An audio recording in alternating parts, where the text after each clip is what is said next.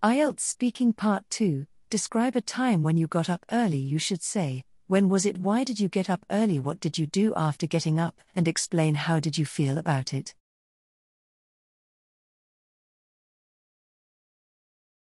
About three months ago, when it was still autumn, my roommate and I decided to wake up at dawn to take a trip around Hanoi since we both had a day off.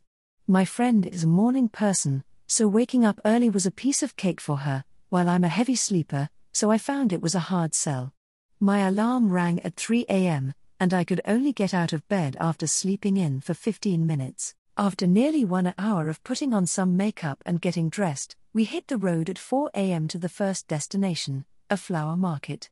We got on our motorbike, so we could feel the freshness, especially the chilly cold, which was very gentle in the autumn. After reaching the market, we went around to see and feel the scent of various flowers. We also bought a bunch of daisies and took some photo shoots. After that, I recommended having hot congee for breakfast, and being on a full stomach made us feel better. Although we felt a bit tired, we found it was too early to go home, so we headed to a cafe to have a morning coffee. Interestingly, the coffee shop has some small bookshelves, and reading a book while having a coffee helped me to let my hair down. But at noon, my friend and I both fell asleep because we didn't get enough sleep the night before, so we made a choice to go home and take a nap to recharge our energy.